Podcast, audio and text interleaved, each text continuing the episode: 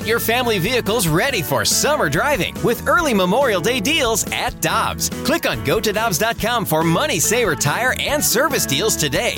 Dobbs, with 43 locations, real deals are always close by.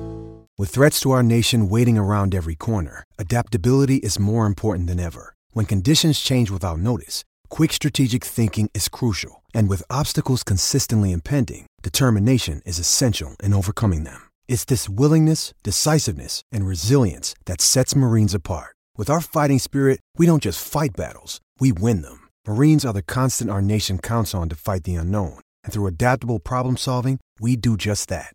Learn more at marines.com. Into right, well hit. Back at the wall. It's off the wall. One run scores. Has tied it. 7 7. Unbelievable. Freese hits it in the air to center. We will see you tomorrow night. That was nine years ago today. Joe Buck on the call, as he will be tonight for, Fox, as the Dodgers try to put away the World Series against the Rays, Karraker and Smallman. And Joe is with us on the Brown and Crouppen Celebrity Line. Good morning. How are you? I'm good. How are you guys? Everything's good. It's interesting that uh, you and I talk on the air a lot, but we don't talk to each other very often. We text a lot. And, and I know you don't like to talk on the phone, and I don't like to talk on the phone. It's kind of weird the two people that kind of talk for a living never really talk to each other. I think that's why, though, isn't it? I, I, I feel like you know, at the end of the day, when I'm, but I mean it. At the end of the day, that's not like just a saying. At the end of the night, I'm just spent. Like I, I've, I'm so tired of talking that it's so much easier just to text. Even I'm sad to say with my wife, but uh, I, I I don't know why that is, but I would much rather text. If you want to get me and you want to get my attention, text me. If you want to uh, have me ignore uh, your reach out, then uh, call me. Joe, is that something that you have to be cognizant of too, though, kind of preserving your voice because you're bouncing between all of these different assignments that you have? I would imagine after after the end of the night, not only are you exhausted, but you're probably thinking, hey, I've got to save these pipes for tomorrow. Yeah, you would think so. Um, I, you know, outside of my vocal issue that I had back in 2011, uh, I, I've, I've knock on wood, not really experienced a lot of that. One time I had kind of a terrible case of uh, of laryngitis going into uh, an NFC Championship game in Philadelphia, and I had to get shot with a some sort of uh, steroid to even be able to talk that night. But for the most part, I've never really dealt with uh, kind of the the hoarseness that I think typically would come with using my voice a lot. In fact, I think the more I use it, the better it, it, it sounds, the the stronger it feels, especially coming out of 2011, which as you just reminded everybody, Randy, is nine years ago. I can't believe that Game Six is nine years ago. it, it is amazing, and we've been uh, taking texts, and people have been calling in all morning about where they were and what they were doing. Everybody in St. Louis was watching that game. Everybody in St. Louis remembers, especially the last call. And you've told us before that's the best game you've ever seen. Does that include Game Four on Saturday night? Oh yeah, yeah, yeah. I mean, I, I think Game Six of 2011 had had so many twists and turns, and, and as we've talked about before, I mean, the game ended. It started kind of in an ugly fashion. It wasn't. It wasn't like a really airtight ball game, but by the end, with the team facing elimination, uh, to to be down to their last strike twice and win the game in the 11th and have the St. Louis kid win it with a home run. Uh, I, it just it doesn't get any better. And and then we've also said this before, but it is true that La Russa telling me, and I'm sure everybody else uh, before the game, if they don't win Game Seven, Game Six will be a nice footnote. Obviously, they win Game Seven, so you know Game Six was a way to a championship and man, it, it just it just the baseball doesn't get any better. That's the beauty of this game. It's better than all the others when you when you see that kind of drama uh, with with individuals coming up, and it's a guy on the mound against a guy at the plate. may the may the better man win, and, and in that case, uh, the better man was David Freese multiple times.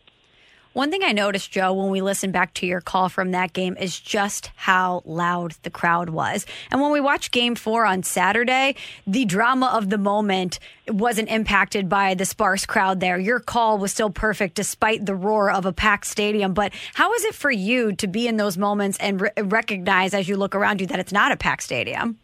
Yeah, it's different. I mean, I, I've I've done games I think this year uh, with all different scenarios. We've done two football games, I think, uh, that have been just totally empty.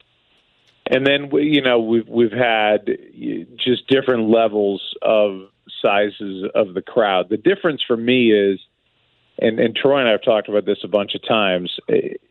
I, we've done games in in totally empty stadiums that feel normal because of the mix that I have in my ears in the headset and and what they're doing in audio and adding in crowd noise and and making it feel not just like there's people there, but but like a realistic crowd noise that I think Fox is doing better than any of the other networks that I'm watching. So, you know, it, it it's something as simple as and and it's simple on one hand, and on the other is very complex. Like doing a game where uh, we're in New Orleans and they throw a flag, and then the official comes on and says pass interference defense, so it's against New Orleans. And there's a there's a realistic booing that goes on uh, that that you you you it layers in so nicely, and they're doing such a good job with it that it feels. All I can say, the best compliment I can pay is that it feels like I'm in a, a full stadium, and yet as I look out, if I really paid attention to it, it's completely empty. So uh, it really hasn't felt that different to me and for baseball to have 11,000, it's it's amazing how uh, full 11,000 makes it feel after you do a game where there's zero people in the seats. Joe, even when Whitey was managing here, he advocated for a neutral site World Series just to make it a big week long party for MLB. You're experiencing now that now, obviously without the parties and without the fans, but in terms of the baseball, how have you enjoyed being in one place for the World Series? Oh, it's fantastic. I mean, you know, when people talk about my schedule and all this football, and and I've you know, if if it goes seven games uh, be, with Thursday football coming up this week, I will have done 17 games in 18 days. Uh, the the easiest part of it has been the baseball because I'm not bouncing back and forth uh, and and adding more steps to get to games because of uh, you know, it, it's going from city to city. So I, I, it's it's been great, uh, but, but I'm I'm looking at it from a, a selfish standpoint. I, I I disagree, you know, with Whitey, and and I I like, you know, what typically happens, which is you go to each city, the place is absolutely packed, the fans make a difference. Here, you know, the home field advantage, the Dodgers are are back to being the home team tonight, all that means is that they bat last. It, it, it doesn't have any feel like you're a Dodger Stadium, and and I think for any team they want to win. You know, for an announcer, you want uh, for the best sound a home team to win a World Series, and you know th- this is all kind of manufactured. I, I, I like going to the different cities when things are when things are normal. Uh, Joe, let's continue to look at this from a selfish lens. So, here in St. Louis, as we watch the World Series, we're selfishly watching in misery as Randy Arozarena continues to be great. But can you believe that the Cardinals traded him? As you watch him play, do you just think, man, I can't believe the Cardinals made that move? I, I've I've said it a couple times. I said it when when he was playing in the ALCS and I was doing the NLCS. It's just it's it's stunning uh, to to see what the Cardinal outfield was all about last year. I mean, that's one of the least productive outfields that that they've had in a long time. Uh, and to see what Arozarena is doing, and it's not it's not just the home runs. It's there. There's a life there, and I, I know I know it comes after you get hot, and now all of a sudden he's a he's a presence in a lineup. But you can just look at his hands. You do not have to be you know, some super scout to look at him and go, well, that's different. Not just the, the, the, than the Cardinal outfielders. That's different than the other guys he's taking batting practice with now uh, that are in the World Series. I mean, the ball just just explodes off his bat. He's got quick hands. He's strong. He's hitting the ball out of out of the ballpark to every field. Uh, they theoretically have found out how to pitch to him, and he's still adjusting. So I, I just can't. I don't know if it's analytics, and somebody said, well, you know, X plus Y equals Z, and and this is the guy we got to get rid of. But I, I just I can't imagine watching him at all. If he looked at all like this, uh, and saying that this is the guy that that should be thrown into a deal where it really felt like Jose Martinez was the bigger part of it. Uh, and, and you know, as as Matthew Liberatore comes back to the Cardinals, uh, as somebody you know not in uh, the player personnel department said to me, he better be Randy Johnson uh, coming back because this guy's this guy's really good, and he has a chance to obviously do it again on the big stage tonight. I've reached the point in this series, Joe, where I really feel like I don't know what to expect. Do you feel like you have an idea tonight of what to expect? Not tonight. Um, because Snell's really good, but he he hasn't pitched six innings uh, since July of last year. So his stuff's electric, but he will hit a wild streak, or they look for the first opportunity to go to their bullpen, and uh, and so you don't know who's coming out of there, and if that if that pitcher is going to be as good as the bullpen's been so far. And on the other side, you have Tony Gonsolin, who has got really good stuff, but he really has not pitched with any kind of regularity. So they're going to look for the first opportunity to get him out of there and start start the parade out of the bullpen tonight too. So tonight is is a big X factor. I think the Dodgers hitting is way better than the Tampa Bay Rays lineup uh, right now. I mean Seager, I've never seen him look anywhere like this. I mean he's just locked in. Turner's been a big game producer for them.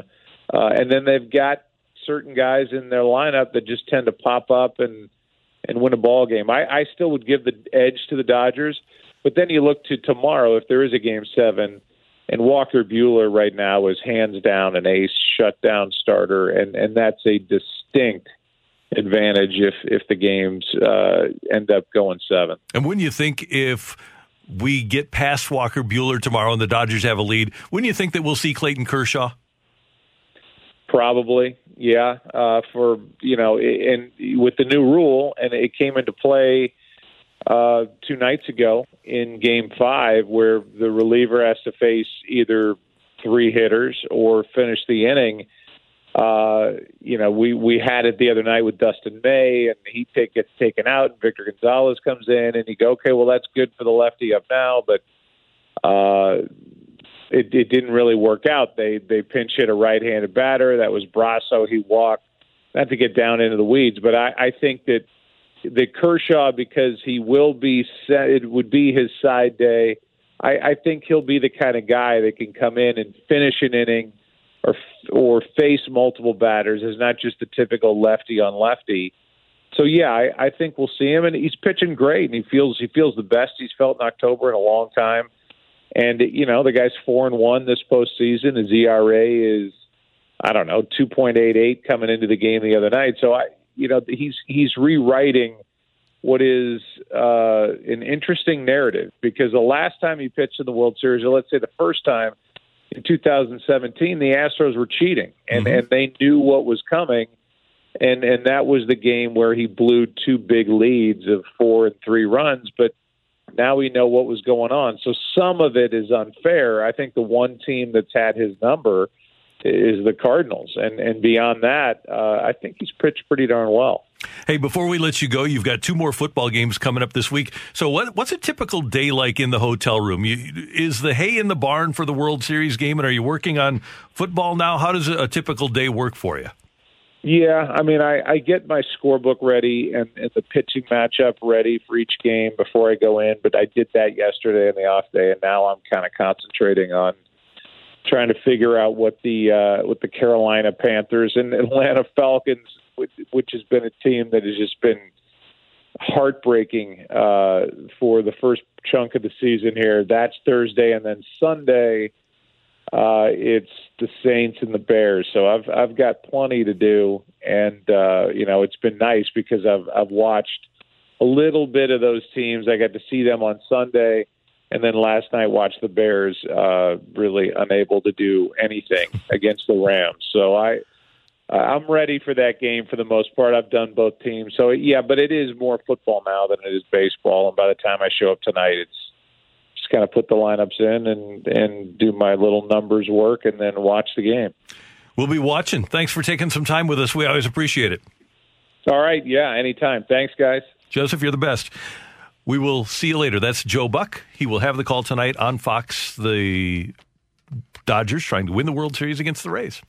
Think about how difficult that would be to have to go from game to game because you're retaining all of this information. And yes, he has notes and things that he carries with him that he can prep. But still, if you have baseball on the brain and then you have to switch to NFL with two different teams, it's got to be hard to compartmentalize that. And it's mental preparation more than anything else. For sure. And you're right. It, it, you do have to com- compartmentalize because he knows everything about every player on these teams mm-hmm. and what they did in the previous games.